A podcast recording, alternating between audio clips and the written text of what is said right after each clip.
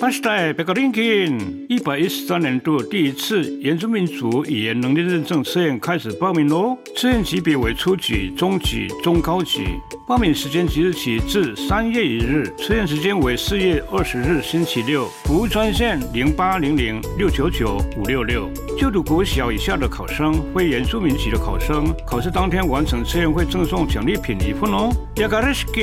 以上广告由原住民族委员会及原语会提供。大家好，我是大头，City Boy 的使用说明书来喽。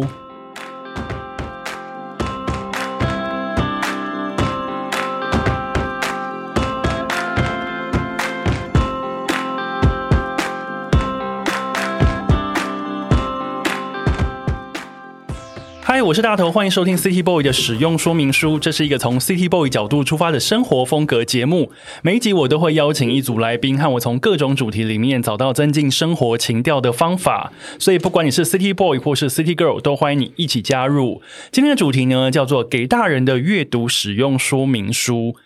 你是一个喜欢阅读的人吗？或者可以说是个曾经喜欢阅读的人呢？随着时代的演进，科技的发达，在各种外在事物都会慢慢分散我们注意力的现在，阅读这一个简单的动作，其实已经慢慢从不少人的生活中降低比例，甚至到消失的状态。今天邀请到节目的这两位来宾呢，他们不只喜欢阅读，甚至还将阅读转换成新的形式。在一座百年的图书馆里面测了一个展，做了一些有趣的事情，让大家可以重新感受阅读这件事情的乐趣所在。我想和他们来聊聊阅读这件事情，以及他们是如何发想出这个相当有趣的展览。让我们欢迎两位策展人。第一位呢是 Ocean 梁浩轩，Hello，各位听众朋友，大家好，我是 Ocean。然后第二位呢是 Bruce 杜祖业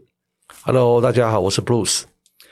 今天非常开心要到两位来，然后。欧选已经是我们老朋友，他已经来上第二次的节目。上一次欧选来呢，也是跟我聊策展这件事情。但是这一次我们要聊的是所谓的阅读。那这两位策展人呢，我想在我们聊这个展览之前，想要先问你们：你们平常两位都是喜欢读书的人吗？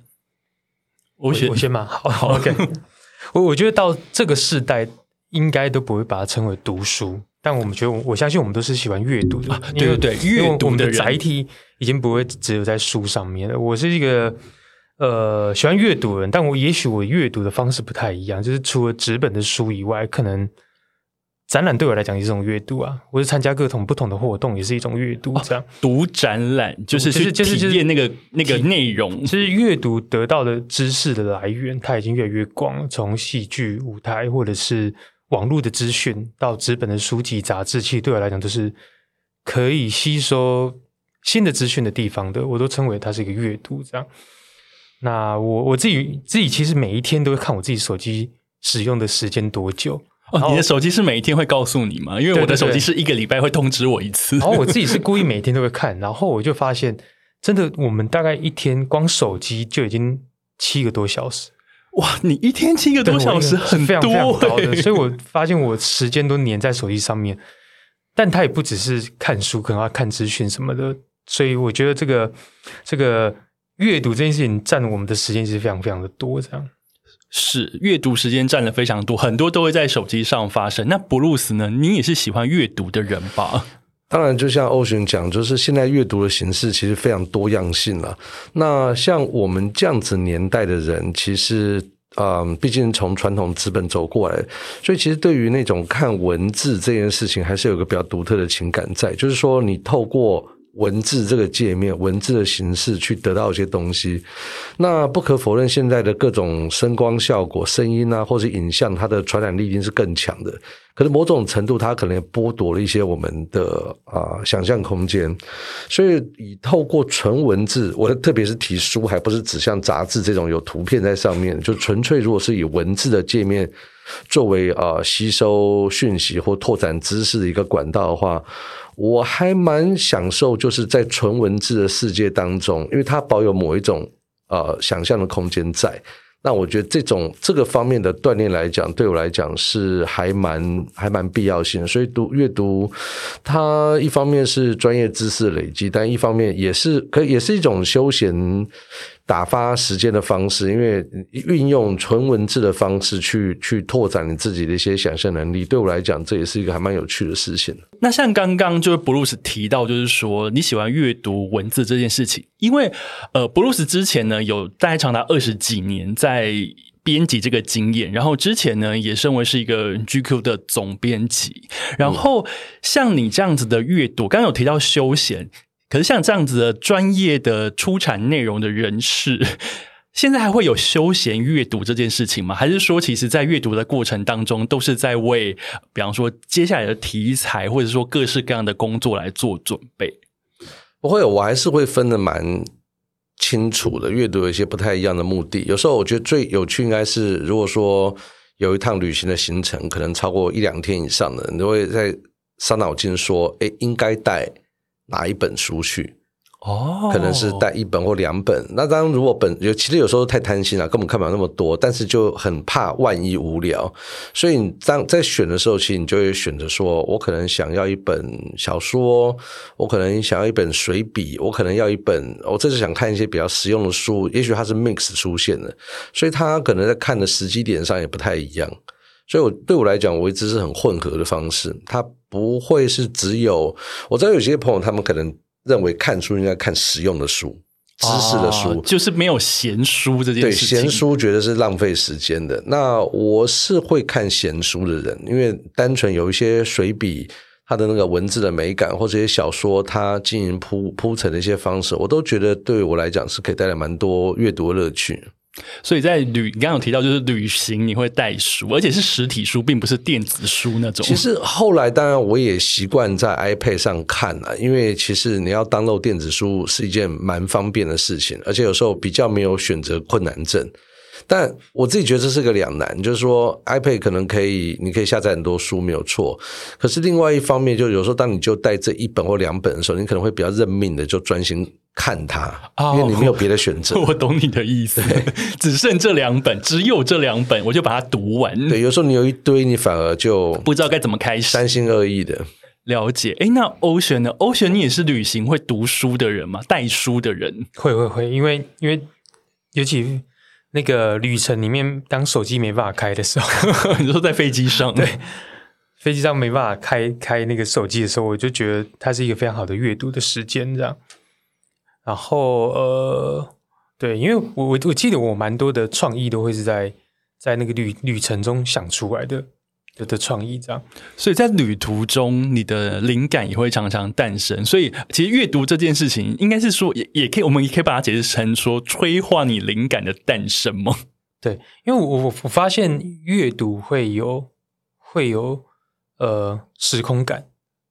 时空时空感。例如说，我我我会非常清楚记得我可能去冲绳的时候带了哪几本小说去看，然后然后或者是去去。去纽约玩的时候带了哪几本书去看，然后我会故意因为需要那一趟旅行，所以买那几几本书搭配音乐，然后事后我在想到那本书跟音乐的时候，我就会有那个旅程的记忆存在，所以我有点像是用用书这件事情封存的一件事情。在那个地方，这样。哎，其实我跟欧璇一样，我我我也会用书跟音乐去记录旅行。比方说，我那个时候去北海道旅行的时候，我带了那个村上春树的《巡洋冒险记》。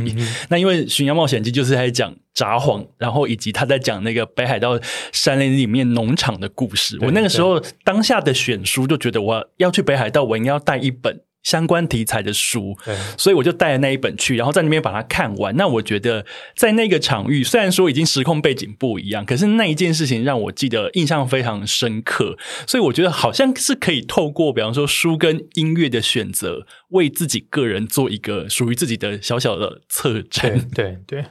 那我另外想要问，像 Bruce，你平常在读书的话？你有固定的场域跟时间吗？因为比方说，有些人喜欢睡前在卧室里面读书，或是有人下班后喜欢在书房里面沙发上读书。你自己会有这种适合阅读的场域吗？我是一个，如果是在中午以前的时间阅读的话，通常我会看杂志，我比较不会看纯文字的书。纯文字的书通常对我来讲比较是晚点的时候，我会看纯文字的书。那旅行的时候可能就不一定了，就是旅程中只要有空，都可能会呃看看。那我是一个同时可能快会看很多本书一起展开的，不会说一定要把 A 本看完，那就看 B 本，就是很多本，但有时候有一本有些本可能就就就停在某处，再也没有前进，也不一定。那你可能像都忘记之前看到什么样的地方。那我现在慢慢也能够跳着看，未必一定要从第一个字看到最后一个字才要看完，因为我觉得有一些其实你只想得到一些东西，可是中间有时候会有某些障碍，你觉得太麻烦，你要越过它有点辛苦。原来书是可以跳着看的，哪一类的书会让你想要跳着看？当然，一种是它本来就是拆成那个一篇篇章节，所以你跳看问题不太大。是那有一些书，即使说它是前后是有关系，我们先不谈那种什么呃金庸小说型，你要跳起来有点怪。但是就有些书，就算它是连贯型的，可是我觉得某些章节我对它特别有兴趣，我会呃先先看。那我觉得比较容会比较容易进入那个书的状况当中。哦，所以你是先挑精彩或者你有兴趣的部分先看，先读完那一段，然后再从前面再来看。对，因为比如说我自己很喜欢看历史方面的书，那历史通常它可能有时候会有个时间轴在的地方，可能也许我对某一段时间轴我是有兴趣的，那我就先看那一段时间发生的事情。哦，我懂你的意思了。了解，中午之前你不看纯文字书，你会先以杂志的翻阅为主。这样子，那是你的时间。对，因为我觉得杂志这种特别需要搭配图片的这种阅读，这呃载体啊，其实它在呃自然光底下看起来，其实我觉得是比较舒服的。那文字型的书，其实它没有那么大的一个限制，我觉得它在什么时间看，其实都 OK。所以通常我就会把它推到比较晚的时间去。了解。哎，那 Ocean 呢？你有固定的阅读时间吗？我我因为工作工作的关系，所以阅读时间大概都在晚上。甚至是半夜的时候，这样。但我读书的方式跟 Bruce 有点像，对，因为也是会跳着读的，对对，就一次可能买了好几本书回来，然后跳着读这样，然后也是直接从中间看，或者是看重点的地方这样。原因是因为好像我们现在没办法很线性的从一本书从第一页看到最后一页，因为它可能会花你很多三五天的时间，可是你有可能需要在三五天时间内看很多本书，得到某一种资讯的时候，你就觉得你应该需要跳着。阅读这件事情，但有些书它其实一本书里面看，大概看了几个章节，你就知道整本书的大概要讲什么。但我们又不愿意在网络上阅读这本书的文章，对，因为有些有些有些文章会去讲说这本书在讲什么事情这样，但那个对我来讲就太点状，所以我还说导读类的，你可能就不会想要去读那一篇文章，采访类的这样。但我们就喜欢，我我比较喜欢是回来自己去选择我们要的资讯是什么时候。例如说，有时候看看传记，我就觉得说，哎，我想要知道他他年轻的时候发生什么事情，而不是他很有成就的时候发生什么事情。对，所以你可以去选择你自己要的章节。对对对。因为其实刚刚在前言我有提到说，因为其实现在在那个时代眼镜科技发达的现在，其实呃读书这件事情、阅读这件事情，在很多人的日常生活里面，其实已经慢慢的去降低的分量。其实呃也常常听到有有出版社，因为我之前也在出版社，就是觉得说啊，是不是夕阳产业？就是大家好像不太看书，跟不不太看书，所以就不太买书。然后杂志的纸本的部分销量也是有慢慢的在下滑这样子。那如果现在说想要有一些人其实想读，但是我也听过一些朋友说，那个字那么多，其实想看啊，但是我们不太知道到底该怎么有耐心的把它看完。二位对于阅读这件事情有没有什么样子的专呃专业的提点？就是说，哎，我教你大概有一些什么小小的方法，你可以让你更快进入那个呃文字的作品里面。像刚刚你们所提到的那个挑章节，是不是就是一个方法？嗯。我我之前看过有一种方法，但我不是这样用啊。他是说看封页跟封底，有时候封底文案那些文案一个，然后看序，尤其是自序的推荐序就跳过。然后看完之后就看它的通常书的主题会呼应里面的某一个章节，那可能是最重要的章节，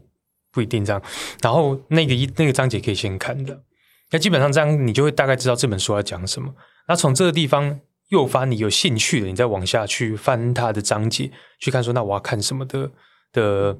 哪一个章节的书章。那我觉得现在的嗯出版社的编辑都非常厉害，他可以把一个人，例如说他可能是刚好五年来的随笔，把它编成一个有主题式的章节。那我觉得说从那个章节下手，那个编辑已经帮你先处理好，我觉得你可以怎么看的顺序的这样。哦，了解。哎，这好像是一个还蛮好的方法。等于说，呃，你自己先透过读一些文案等等的文字，很快的去抓到这本书的重点，因为文案就是这本书的精华被整理出来的。然后你再从书里面去挑那些也被整理过的东西，慢慢去扩散。对对，嗯。那布鲁斯呢？不，我觉得以阅读来讲，还是。还是要看人他自己对知识的追求，还有没有这样的好奇心跟兴趣。因为对知识没有没有这个呃兴趣的话，其实他不要说是书了，就算是我们一般看电影或电视节目，是一个比较容易吸收的媒体，也吸收不进去，也不见得会去看这种比较带有知识性的。那我自己在看，其实现在因为像串流平台的关系，其实大家都有更多机会接触到很多各种类型的纪录片。这可能是在以前的那种啊，单纯是 cable TV 的时代比较少看到的。那其实现在很多纪录片，我觉得它的知识性都蛮强的。那厉害的导演其实可以把知识拍得非常的有趣，然后也方便大家接收。等于说，我觉得这是另外一种用看的、用影像的方式，你就接收到很多讯息。那我相信有一些人可能会，也许他不以此为满足。我想知道更多一些事情，我们可能透过文字的方式，因为文字的方式是一个。嗯，应该说门槛更高一些的啦，它比你看的单纯纪录片难度更高一些。那我觉得透过这些比较容易接收的事情，先让你自己觉得你对什么事情是有好奇心的。就是如果说，也许你对，也许你对树有好奇心，也许你对战争有好奇心，也许你对疾病有好奇心，还是你对爱情有好奇心？你对任何一个主题如果有好奇心的话，那你就有机会再去从这个主题再去寻找可能相关的读物。比满天大海，或者说就只是看畅销书排行榜，到底有什么书去买？我觉得也许会来的更适合自己，因为那排行榜它是某一个 mass market 的结果，不见得适合每一个人。对，排行榜其实是。大众的口味把它汇聚起来的一个结果，但的确是要先找到自己对什么事情好奇，然后再一一针对你的好奇去往下去挖出那些东西。那这个东西的载体，它其实不一定要是书。刚刚有提到，就是影像等等，甚至是各式各样的东西，其实都可以。但透过这个有好奇心的东西去吸收，我觉得会是一个比较好的方式，也不会让你很快就会觉得无聊。那因为呃，我们现在在聊到阅读，那其实阅读一开始大家在思考的时都会觉得说啊，阅读就是比方说跟很多书的书店相关，跟很多图书馆相关。那因为其实今天我们也要聊图书馆这件事情，想要也想问问二位，回顾过往，你们以前很常跑图书馆吗？欧选有吗？我我我一直努力在回想我跑图书馆的，大家有分几段的记忆，这样有一个记忆是呃，以前例如说我我是彰化长大的这样。然后我们的图书馆是在文化中心里面，所以我都会很记得，我父父亲都会带我到文化中心里面去看书。那这个会诱发我知道去文化中心就要看书的这个这个心，这样这样。那它是一个非常短暂的这样。那求学的过程当然一定要跑图书馆找资料。但我刚才想到，我记得我国中的时候会去跑。我觉得它也算是图书馆，就是租漫画的地方。对我来讲，就租书店，租书店对我来讲就是我的图书馆，因为我可以到里面看到很多漫画、什么书啊什么的。我就觉得那种感觉对我来讲是我的图书馆。这样说好像也没错，因为图，因为租书店它的那个藏书量其实真的也还蛮多的。对对对，我记得我有一大套的泥框都是在租书店把它看完。对啊对啊，我就觉得哎，好像漫画店也是一个图书馆的一个样貌。对，OK，所以。有父亲带你去文化中心看书的经验，也有去租书店看漫画的经验。那布鲁斯呢？你以前也很常跑图书馆吗？我其实是一个不太用图书馆的人了，就是呃，因为我比较喜欢喜欢的书，我就买回家。我连在书店，我都不是那种会站在那边把书看太久。哎，我也是，甚至有人会把一本书看完，我完全不可能。对，所以我就我就宁可把它买回家。所以对我来讲，图书馆我比较。不是那么常去，可是后来在某一些因为一些机缘巧合的关系，我也逛到一些图书馆。那我发现，在图书馆看书有一个很微妙的点，就是如果我们今天把不管租书店、书店或者说图书馆都当成是某一种人跟书相遇的场所的话，我觉得图书馆是一个比较妙的地方，因为现在的书店都是以新书作为导向，然后你会看得到的，就在平台区上出现的书，都是可能有下了宣传预算的。啊，或是现当今热门的书，所以其实有时候还蛮受限的。就算你今天网络书店看那个第一屏上面被捧墨的书，其实也都是就是也都是经过商业的运算的。对，有时候你会觉得，嗯难道现在书就有这些吗？而且有些好看的书可能不见得新书，它可能旧书，甚至绝版的书。那这些绝版书，大概你要在书店碰到它是非常非常困难的。所以我们就丧失一个跟这个书相遇的机会。那反而在图书馆的时候，会出现一些非常特别的书，甚至可能是政府单位出的书、学术单位出的书。但某些书就是说，我印象是，就是我有一次去屏东的那个他的那个总图的时候，就看到很多一些屏东当地的一些出版品。那这个出版品，它可能真的是平常是没有机会可以进到正常的书店通路，可是它其实里面不乏一些我觉得制作真的还蛮不错的的一些的一些啊、著作。那我觉得对我来讲，就是一个很，就是我觉得书图书馆提供另外一种呃人跟书相遇缘分的可能性啊，特别是一些比较冷门的、比较少见的。不是那么容易碰到书，我觉得有时候我们可能让自己跟书相遇。如果说你是一个喜欢书的人，那我觉得也许你应该要提让制造一个机会，让自己有更多跟入、更多跟书相遇的可能性，而不是一个只是一个很单一的角度。比如说正常的，不管是网络书店或实体书店，你会发现你好像碰到书，大概就是那些。制造跟书相遇的可能性，也是今天这两位策展人来到节目一个非常重要的原因。因为二位呢就在新竹州图书馆，你们制造出让就是一般民间老百姓跟一般读者跟书相遇的可能性。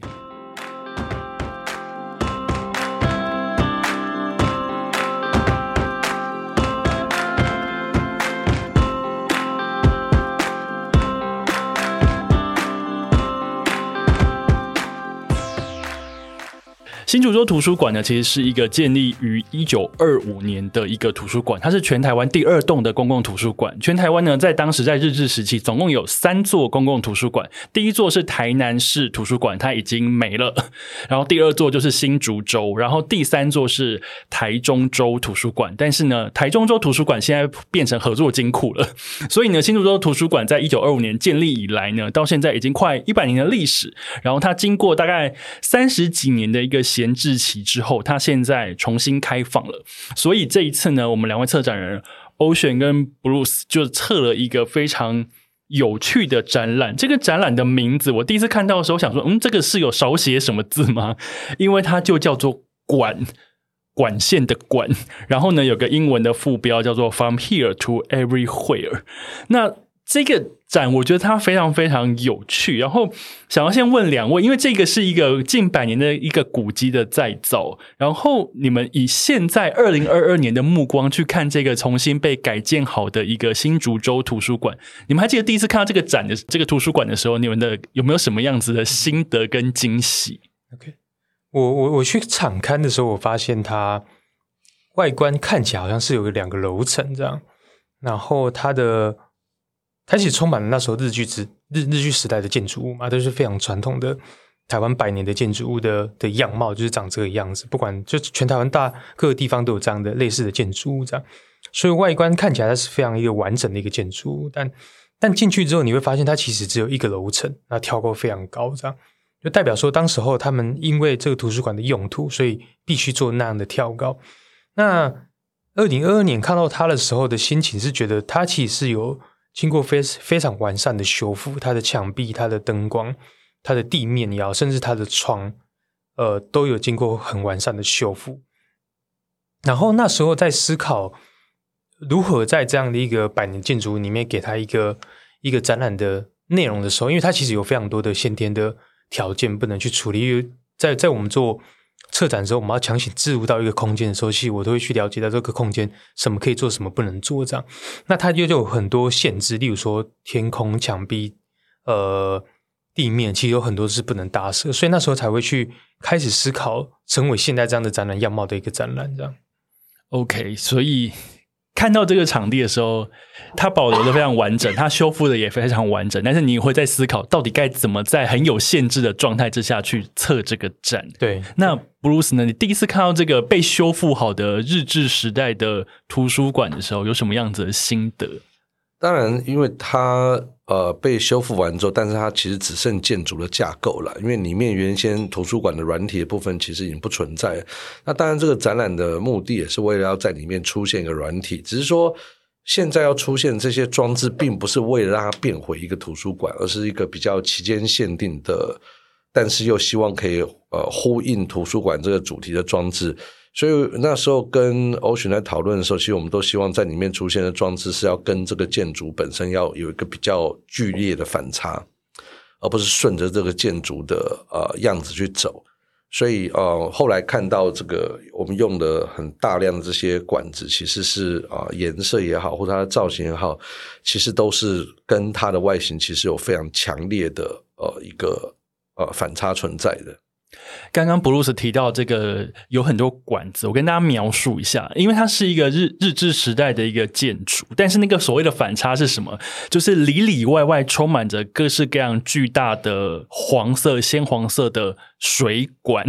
大家想象那个水管有点像是玛丽兄弟那一种那一种大大水管，它在图书馆外面也有，然后在整个馆内的空间也有。非常非常的漂亮，而且那个看到的时候是惊讶，想说天哪，怎么图书馆会长出这么多巨大的水管在里面？那当时这个水管其实也就是呼应了所谓我们这一次展览的主题，就是水管的管。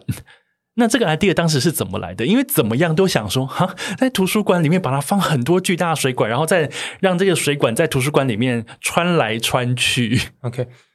一开始。应该是一开始，应该我跟布鲁斯在讨论的时候，我们都会在想象，就是要做一个不一样的展。那那个不一样的展，应该是要让这个百年的空间有一个很突兀或者是很强行介入的装置放到里面去。这个真的很强行介入，然后怎么会长出来？因为我跟布鲁斯其实我们以前之前几年的经验都会在国外看过蛮多展览的。然后我们在看国外的古堡或者古迹的时候，当他们做一个现代的。的的设计展的时候，他们其实用很多现代的手法去创作创创作它。所以一开始其实布鲁斯有提过说，也许我们可以用一些比较不那么特殊的展墙的空间去创作这件事情。那那时候我也是在思考说，对我也觉得我应该要让观众从外观到内在的时候，有一件事情是传统这样。然后刚好想到了管这件事情的时候，发现，哎，管它本来就有一个传输的概念存在这样。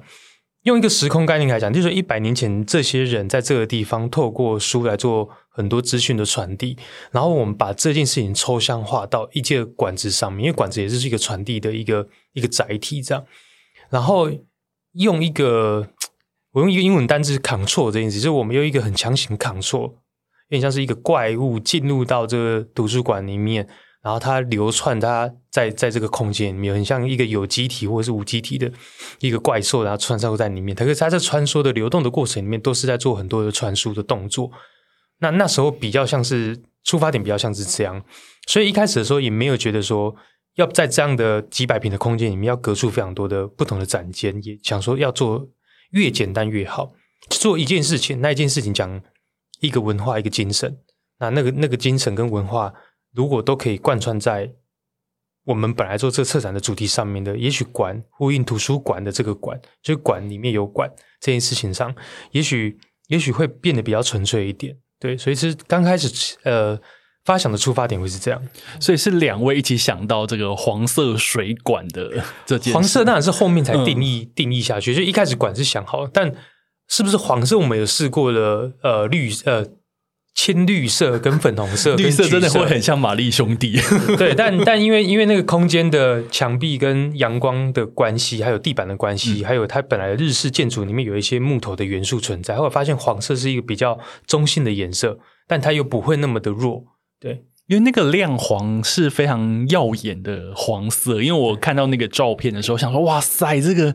好好符合现代人喜欢的那种亮眼哦。那布鲁斯当时看到这个整个馆的这个概念被具体落实，有觉得说啊，天哪，就是应该要长这样。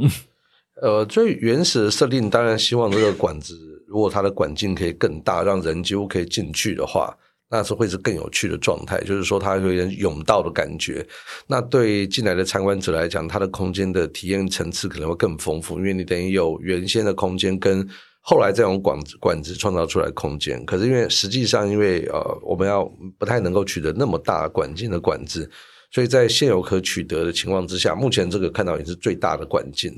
那欧选的团队就是说，在设计的时候，就是说这个管子各种不同的弯折的走法，然后我觉得让空间变得是呃，我觉得变得其实是蛮有趣的。因为这个展览等于后来我们没有，因为嗯。因为如果要让这个空间被填满的话，其实你本来是要加蛮多东西进去。可是因为我觉得这个这个展览的本质，其实它应该是很单纯的，它不应该去为了要展览而加一堆东西进去。其实我觉得反而是有点呃丧失那个本质。而且我一直对于那种就是说展览的用的这硬体，如果说有很多是嗯。其实他们没有什么真正的用处，就只是为了要要要做出什么而做什么的话，我觉得那是很浪费的。所以，我希望这所有用的这些材质，其实它都有它的它的效果存在。就当时想要这个管子，就是说现实上来讲，让参观者就是说他一直在视觉上达到某种 impact。因为如果进来他都没有 impact 的话，那就完蛋了。所以他一定要先觉得这个这个是视觉效果是很酷的，会让大家想要拍照，然后就吸引这样，或者是说，然后这个管子本身也扮演了一个动线指引的角色，你会顺着它的方向去走，因为这点很重要，因为不然这个空间本身其实并不是一个 layout 非常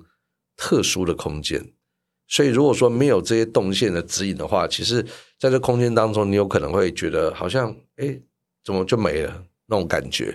所以呃，我觉得后来这个管子它等于扮演了很多重的角色了。一方面，它既是 display 一些展品的一个的一个价值，然后再来它也是一个呃动线的指引，然后也是视觉的一些焦点。因为呃那个空间其实挑高还蛮高的，所以上方如果说没有一些形体在在比较高的地方的话，其实它看起来会比较空。可是我们其实是有把管子做到在比较高的地方再做转折，所以呃视觉上面来讲，并不会让他觉得太过太过于的空洞。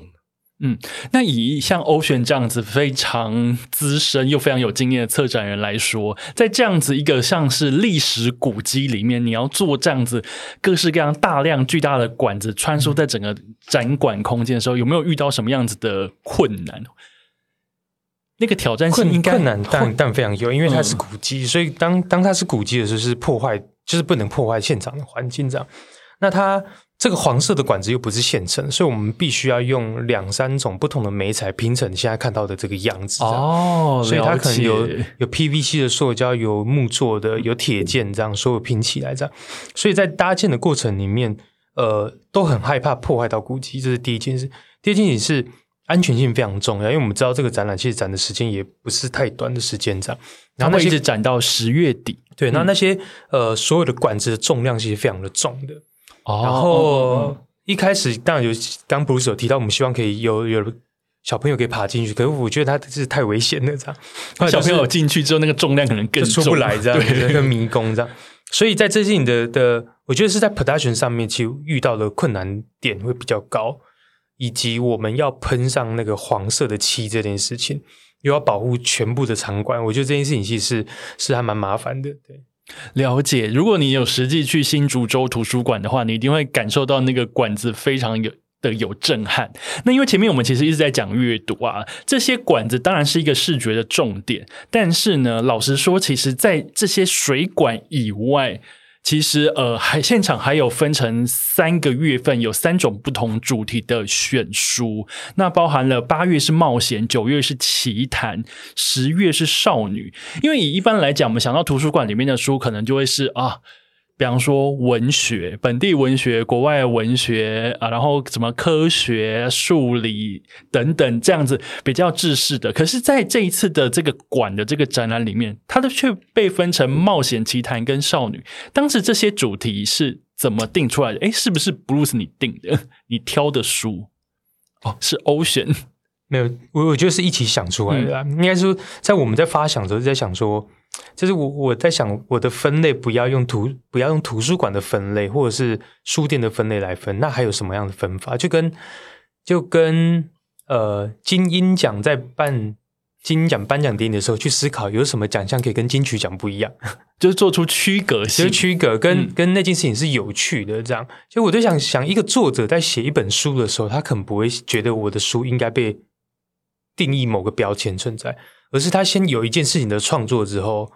后人才把这本书放在这样的创作上面。哦，对，等于说他可能在创作的时候一开始就不觉得说我就没有不是文学书啊。对对对对，有可能我是是在讲一个奇幻的事情，但我不认为它是文学这样。是，那这件事情会变得有趣，因为有趣是因为我们用的不同的观点来看这件事情。例如说，例如说呃冒险，例那那天桥上的魔术师算不算冒险？还是原本会并在文学里面，它可能变冒险。那小王子算不算冒险？对，所以我们就开始会提出很多不同的观点。是，也许现在市面上看到很多书，它都具有冒险的元素。例如说，我们这次有参加我们的讲座，陈德正他的书也是冒险的一种。可是，如果在真正的图书馆或者是书店里面，这些书《天桥上魔术师》《小王子》跟陈德正的这个书展，它基本上会放在不同的区域。是对，所以我觉得既然要有策展这件事，我们应该用用一种观点来把这些书放在同一个区域里面，这是一开始发想的的初衷。对，其实我觉得这三个主题都还蛮有趣的，冒险、奇想跟少女。其实它延伸出来的这些书单，比方说刚刚欧璇有提到《天桥上的魔术师》，那比方说在冒险的部分，还会有像什么《海底两万里》《环游世界八十天》这一类的书，然后在少女可能还有《美国女孩》等等这一些的书。可是你们在现场还做了一件事情，是你们把这些书的书封都把它包起来，把它遮起来，不让人家一眼就看到这是什么书，对不对？呃，因为我们在当然选这三个主题的时候，其实有一点是，哦，我就回想到大多数人如果跟图书馆会产生关联性的时候，可能有两个可能性。第一个是比较年纪比较小，可能还是学生，特别是青少年的时候，或是。真的比较老了，退休了，没事干了，所以又跑常往图书馆跑。那我觉得在，所以这次在选书，其实有特别有在主题上特别的往青少年读物的这个角度去做一些思考。那因为这些读物其实对现很多的呃主流的一些，都我们一般的人来讲，其实都有点遥远。你可能小时候曾经看过，后来就再也没有。接触到，比方说看《海底两万里》也是，大概可能是我青春期时候的事。所以，嗯，所以我们现在可能看到更多口味更重，或者说更霹雳的一些这种冒险的故事、冒险的小说。《海底两万里》现在看起来会觉得，这好像也没有多，好像没有多了不起。可是，如果说你想想看，他是在将近快一个世纪以前那时候写出来的小说，然后那时候人的想象能力可以写出像这样的东西，他真的是超级科幻，其实蛮厉害。因为我自己有一些经验，就是我后来有发现，就是甚至包含有一些像欧洲有一些精品的品牌，他们在创作一些比如说手表啦或者珠宝这样那么高价东西的时候，他们反过来反而会用这些东西作为参考的一个创作参考的一个标的，就是说。其实真的没有那么多作品是可以跨越那么多世代还存在，大多数的作品就是出来然后就消失了。比方说今年初可能年底大家就忘记了。对，但是因为大家对这些作品可能相对已经有点陌生了，所以当时我们在选择呈现这些书的时候，我想我们太容易受到书风的影响，太容易受到书名的影响，所以你会看到觉得说。啊，这个书我不想看，这个书还好，就是我们很多先入为主的观念。那既然我们今天把图书馆当成是一个人与书相遇的场所，那我希望这个缘分不要被一开始因为你被他的这个书封或者书名就做了先入为主的判断，所以我们决定把这些书封全部都用啊。白色的纸把它全部给包起来，包起来你没有看到这个书的这个名字，当然你要硬要去猜，你还是可以看得到了。但是就是说，就人性来讲，下意识我只是觉得，好吧，我就抓随便抓一本，然后翻一下。那这翻一下之后，你有可能就是说会开启一些不太一样机会，就是有些书可能在正常情况下你可能不会拿起来，可是因为在这情况下你拿起来，你翻了几页，看了几行之后。也许你还是觉得不怎么样，你又把它放回去。也许你觉得，哎，还蛮好，这是什么东西？那我觉得对我来讲，我觉得这个是一个有趣的点，就是我们不需要再被这个书。书的名字，或到底是哪一本书，是哪一个作者写的，所所影响，而是回到阅读的本质这件事情上面来。因为我觉得来看来看这个展览的人来讲，就是说，我他也不是真正图书馆，他也没那么多藏书，他也不是书店有那么多的新书。那我觉得，只是让大家是不是可以在这个空间当中，在你你进来，不管待半个小时还是一个小时的时间，你可以重新感受到一个关于人跟书相遇的乐趣这件事情。我觉得人跟书相遇这件事情，有点像是买抽所谓的买玩具抽盲盒，或者是你去转扭蛋，我觉得都有一样的感觉。然后我最近很发很常发现，有一些独立书店，它也是会这样子把书包起来，但是它的外面就会贴一张书店店员手写的一个读书的心得，然后他也不告诉你不告诉你书名跟作者，但是如果你看那个心得，你有兴趣。你就可以试着去买它，有点像是也给自己一个惊喜。然后我之前在国际书展也看到有些出版社这么做，我是觉得还蛮有趣的，因为变成说是给自己一个认识书不带先入为主观念去认识书的一个机会。所以这一件事情在这一次的新竹州图书馆的这个馆的展览里面，其实你也有机会可以体验。然后呢，因为其实在这个。呃，展览里面其实有分成五个展区，然后每个展区其实都跟生活有点息息相关。其中我特别对一件事情非常有趣，在第二个展区叫做“开放关系”里面，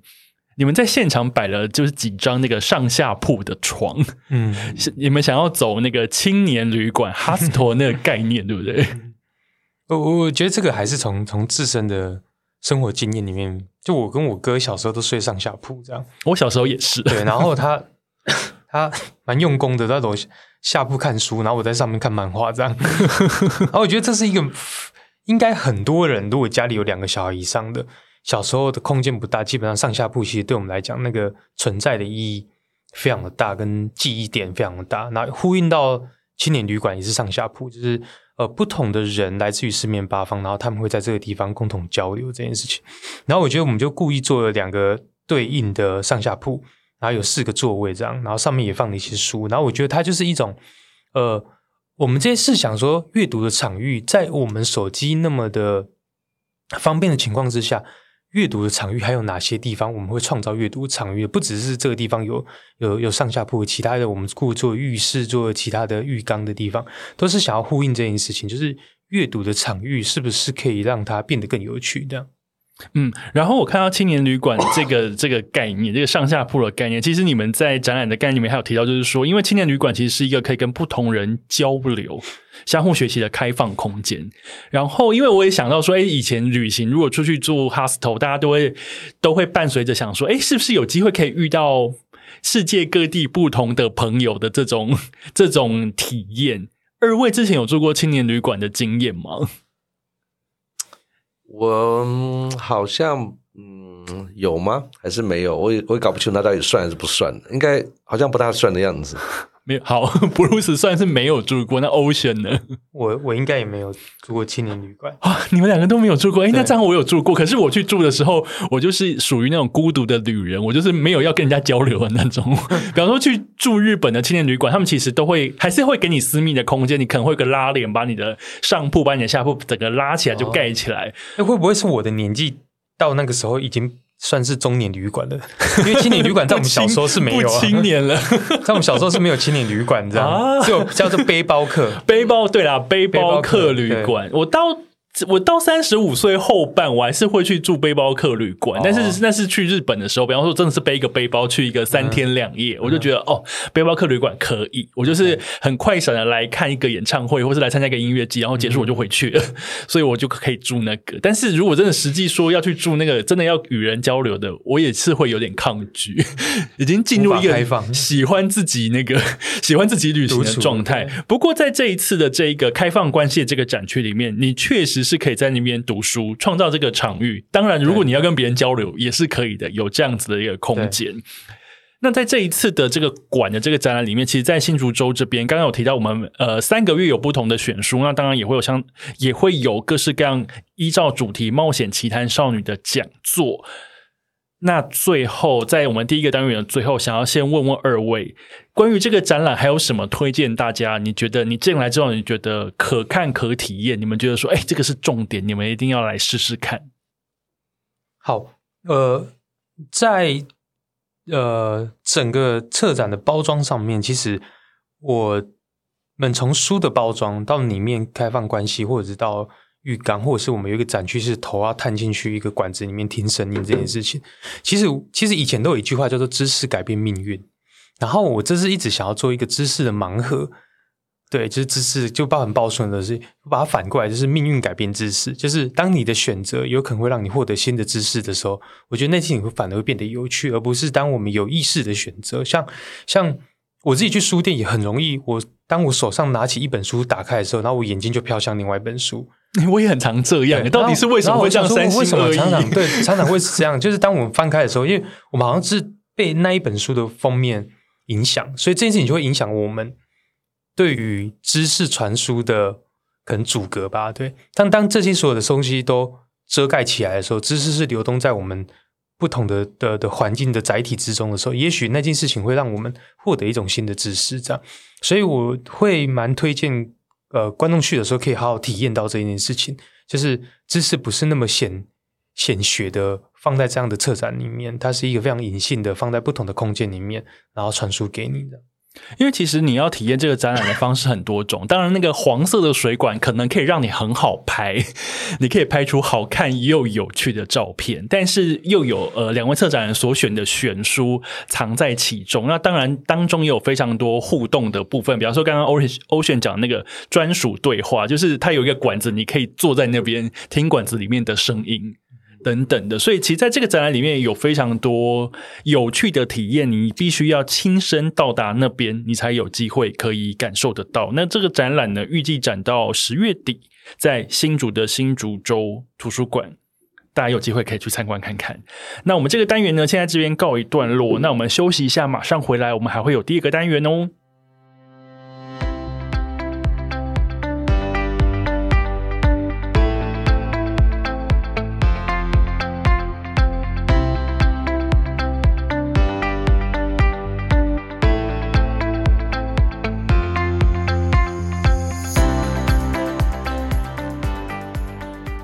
欢迎回来，City Boy 的使用说明书。今天的主题呢，叫做《给大人的阅读使用说明书》。让我们来欢迎今天的两位来宾。第一个呢是策展人欧选梁浩璇，大家好，我是欧选。然后另外一位呢是共同策展人，他是 Bruce 杜祖业。Hello，我是 Bruce，大家好。然后呢，我们前面呢聊了阅读，聊了图书馆，聊了展览。那如果你真的是听完之后呢，对这件事情有点起心动念，你想要出发去新竹，比方说像我就可能跟新竹没有这么熟，那我想要接下来我就想要问两位策展人了，就是通常啊，其实我们都算是喜欢旅行的人。那如果我们想要出发去一座城市，然后对一个地方不太熟悉的话，我们到底该怎么办去？想办法去做功课呢，所以这个单元呢叫做“初来乍到体验指南”。我这个现在就要把这个问题丢给二位：如果想要去一座陌生的城市，会怎么样做功课？有哪些东西是你们一定会做的？比方说，我就会去找独立书店，我想要去找咖啡店，或是嗯当地有名的小吃，或者是说可以堪称是景点的地方，但是又不见得要是观光胜地这种。我就是那种美感很多的人。那不晓得两位，如果你要出发去做陌生的城市，你们会怎么做准备？想先听听布鲁斯的想法，感觉布鲁斯你应该会有一整套非常有自我风格的那个准备吧？我就我就举新竹做例子来讲好，因为其实我跟 Ocean 都不是对新竹非常熟悉的人。那过去去新竹，很多时候都是去看呃新竹的大型展览，可能都在新竹公园附近。所以其实熟悉的好像也都是那一块。那其实我后来发现，就是新竹市也没有想，它虽然没有很大，但也没有很小。但我对其他区块，我觉得真的是没有到那么的了解。那去了这个新竹州图书馆之后，我发现有趣一点就是，它其实外面就是一个非常漂亮的护城河公园。那这个河，这个护城河公园虽然说它的长度没有非常长，可是看起来应该是新竹还蛮有。人气的一个一段呃清水的那个的的一个一个公园，其实做的我觉得做的真的蛮漂亮，而且看起来有不少建筑师在在附近有一些作品。那通常像这样子的一个城市啊，如果出现像这样子一个绿地，其实附近一定会有一些比较有趣的咖啡店也好。面包店也好，甚至就是因为如果说今天你是开店的人，你一定如果说今天你是一个有比较有品味店主，或者比较挑剔的一个店主，你一定希望你选择的位置是比较好的位置嘛。所以说，这个护城河区附近确实，我觉得有一些我在完全不理不了解的附近到底有什么情况之下，我这样绕了一圈，我就发现就是附近其实我觉得蛮有趣，而且居住品质其实蛮好的。所以像这种街，我觉得它是在你陌生拜访的情况之下的一个参考的标的。有时候就是说我不特别上网去做功课，就是网络上可能很多人写什么什么呃二十间呢，还是十家，你一定要去新竹的什么餐厅啊、咖啡店这种。那这种其实很多最后可能都是比较 mass market 的结果了。那我觉得看按照你自己的感觉，其实好的店的店主他一定不会挑选很烂的地方，这是可以确定，他会挑选好的地方。那其实新竹这个区很有趣，就是说，除了我刚刚讲那个护城河的那个那个公园之外，大概越过另外一条大马路到另外一边之后呢，其实我就发现有更多的一些有趣的咖啡店聚集在那一区，然后那一区附近其实都有很多好玩的东西，所以我觉得这个对我来讲，咖啡店其实不止台湾了，就是说包含到日本到欧洲很多地方，我觉得都会是。呃，还蛮重要的指标，就是会开一个比较有风格的咖啡店的店主，通常会选择个比较也有比较有风格的区，所以这个咖啡店所在位置的附近，通常会有一些有趣的东西存在，或者是说你在跟咖啡店里面的这些。他们的人聊天的时候，我也他推荐，对我也试过。比如说去到高雄，可能我不是那么熟悉的地方，但我先找到一家我觉得还不错的咖啡店，然后从那咖啡店再问他们有什么，甚至他店里面可能说他卖的一些东西也是附近的另外一个可能甜点店做的东西供应给他，所以他有可能会靠像这样子慢慢慢慢辐射出去。我就我自己觉得有时候是啊，在没有做很多功课，然后只是想要去。随性的去尝试一些新东西的时候，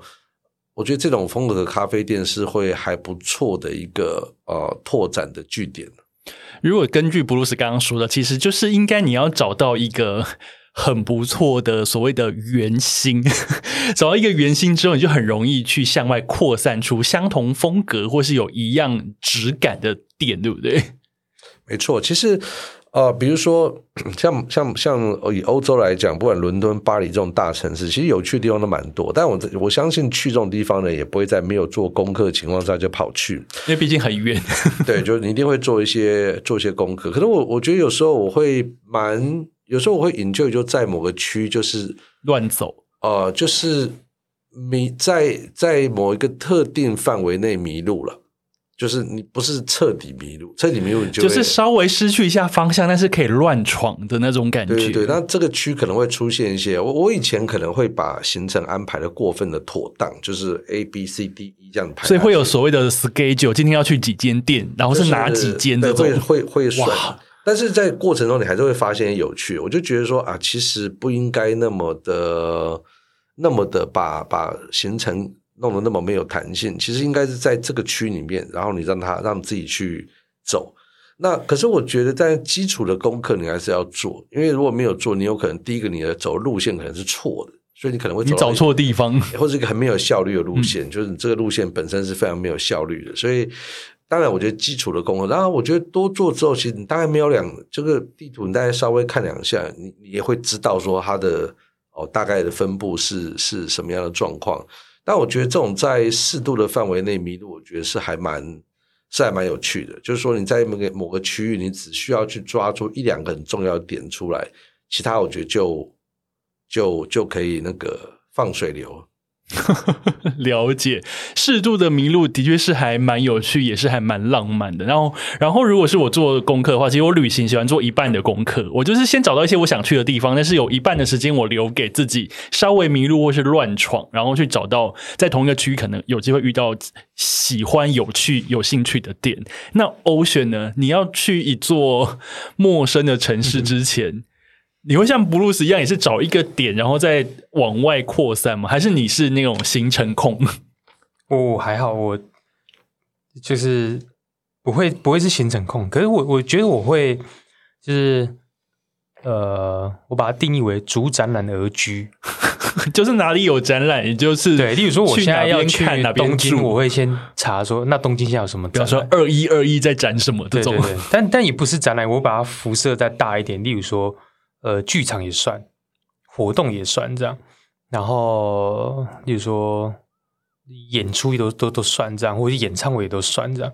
所以，所以我会先用这件为标的去，就是到一个陌生陌生城市，我先知道那它博物馆在哪里，它有什么活动，最近有什么呃城市型的活动，我觉得这还蛮重要。这样，然后再来我蛮喜欢逛唱片行的，我也是，对，然后但这件事情会被说的很文青，可是我觉得应该就是爱音乐啊。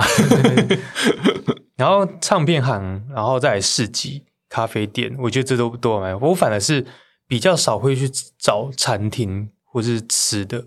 有可能我对这里可能没有专注在吃，没有没有专注。可是我比较喜欢看，因为我觉得唱片行跟跟市集很容易看出他们真正的底层的。不能说底层，就是说民间在流行什么文化什么，或者是菜市场这种，你就说哦，原来他们平常吃的嗯菜什么是是是这个样子，跟我们在餐厅里面出现是完全不不太一样。尤其我们如果去欧洲的话，又很喜欢自己煮的话，菜市场对你来是一个很方便的地方，这样对。然后咖啡，咖啡我有，就是我有两种东西，就是我会选择其中一个带回来，在旅行里面，要么就咖啡，要么就蜡烛。哦，你喜欢咖啡豆或蜡烛，嗯，就会选一种。蜡烛感觉好重哦，对，蜡烛很重，对，蜡烛很重。但但我其实扛了蛮多地方的蜡烛回来。然后另外一种是咖啡豆，然后你就想说，你就想一样是伊索比亚水洗，可是每个地方可能做出来还是不太一样，这样。了解，我喜欢的旅行纪念品会是唱片，比方说我像欧璇一样很爱去逛唱片行，然后不管是二手的或者是全新的都好，然后我会去挖，我会去问店员说你们现在当地 pop 的是什么？比方说我去，如果像我上次去里斯本，我就特别找一间唱片行去，然后我就问说，呃，你们的传统音乐那个法朵 有没有一些推荐给法朵的 CD 可以让我听听看？然后就推荐几张，然后我就买，然后去芬兰我可能也会去问你们当地的是。什么？然后我就把它带回来之后，我会觉得那个是一个还蛮棒的旅途的纪念品。对对，因为书我可能不见得看得懂，但是我觉得唱片至少我可以听嘛。对，然后有时候可能只是那个封面很漂亮。对对，有时候歌可能就还好，但是我会觉得这是有趣的事。那二位会很追随那种所谓的必吃必去景点吗？我我还好，对，眼神飘忽就是还好，就是我。对，好像好像没有，因为我我很懒得排队跟啊，我也是。那布鲁斯应该也 必吃必去。不是很会订餐厅哦，我觉得这些必吃必去要看，就是说是谁说的必吃必去？如果是美食家说的必吃必去，因为当然吃其一些在在世界各地有时候有点麻烦的，因为一些比较好的餐厅，其实它的定位都不见得是那么的容易，它也比较不是那种你随时好像想去就就无法 walking 那种，对，会比较会比较麻烦一些，它没有那么的。没有那么的 casual，所以变成说吃这件事情，有时候如果你要特别吃一些比较特吃，你要你想要吃一些比较特别的话，其实是需要是需要靠点运气或者事先的张罗了。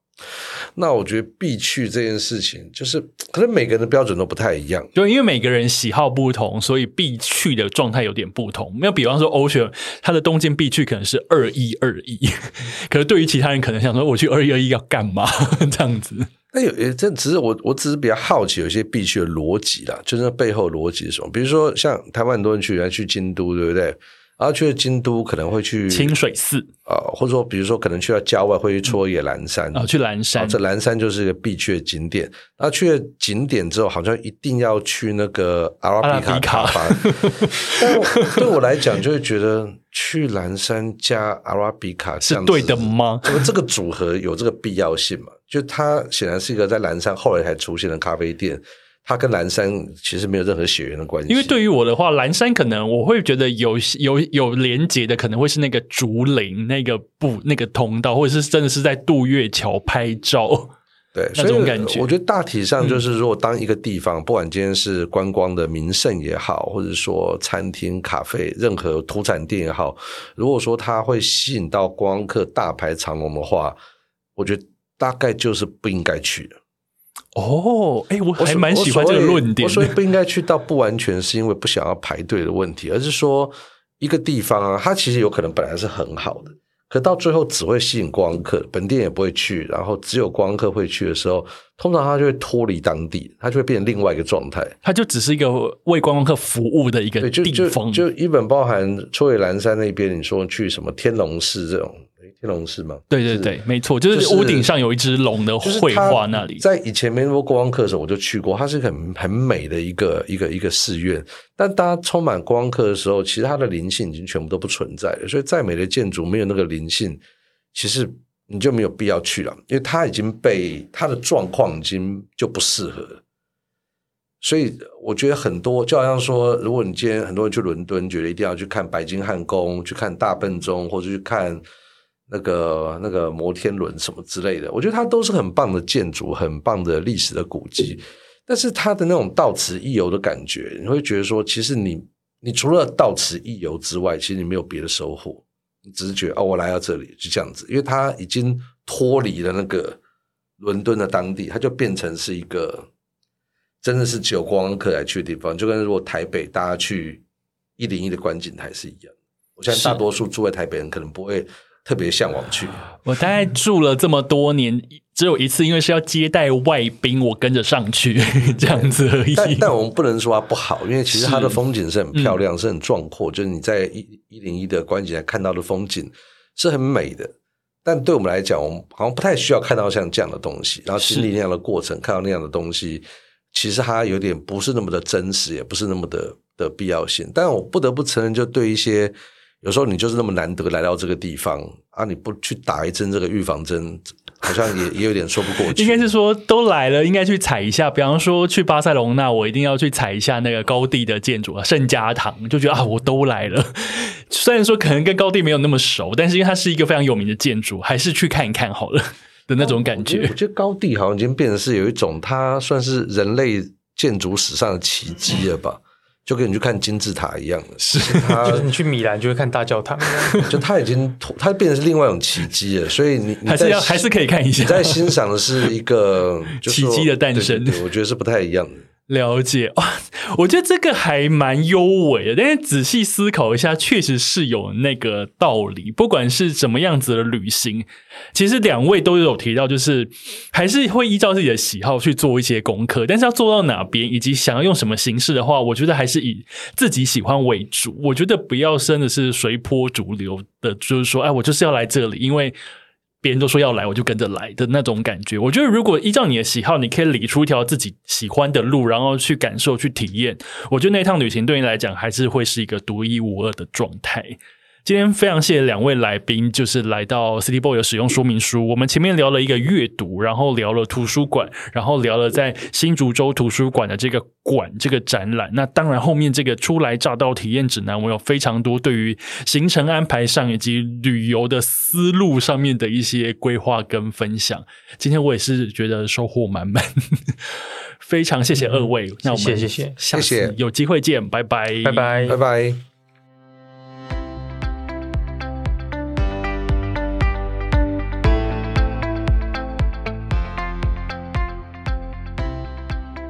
一般这样录的话，你会后面再剪，还是就是反正就是尽量希望它一次就一气呵成吧。呃，我的节目比较偏是一气呵成的，中间顶多有一些稍微讲错，或是大家有有一点卡住的地方，我会把它修剪掉。那通常来宾都非常会讲话，常常卡住我是我自己。是吗？是这样子吗？有时候我自己会突然大舌头的之类的。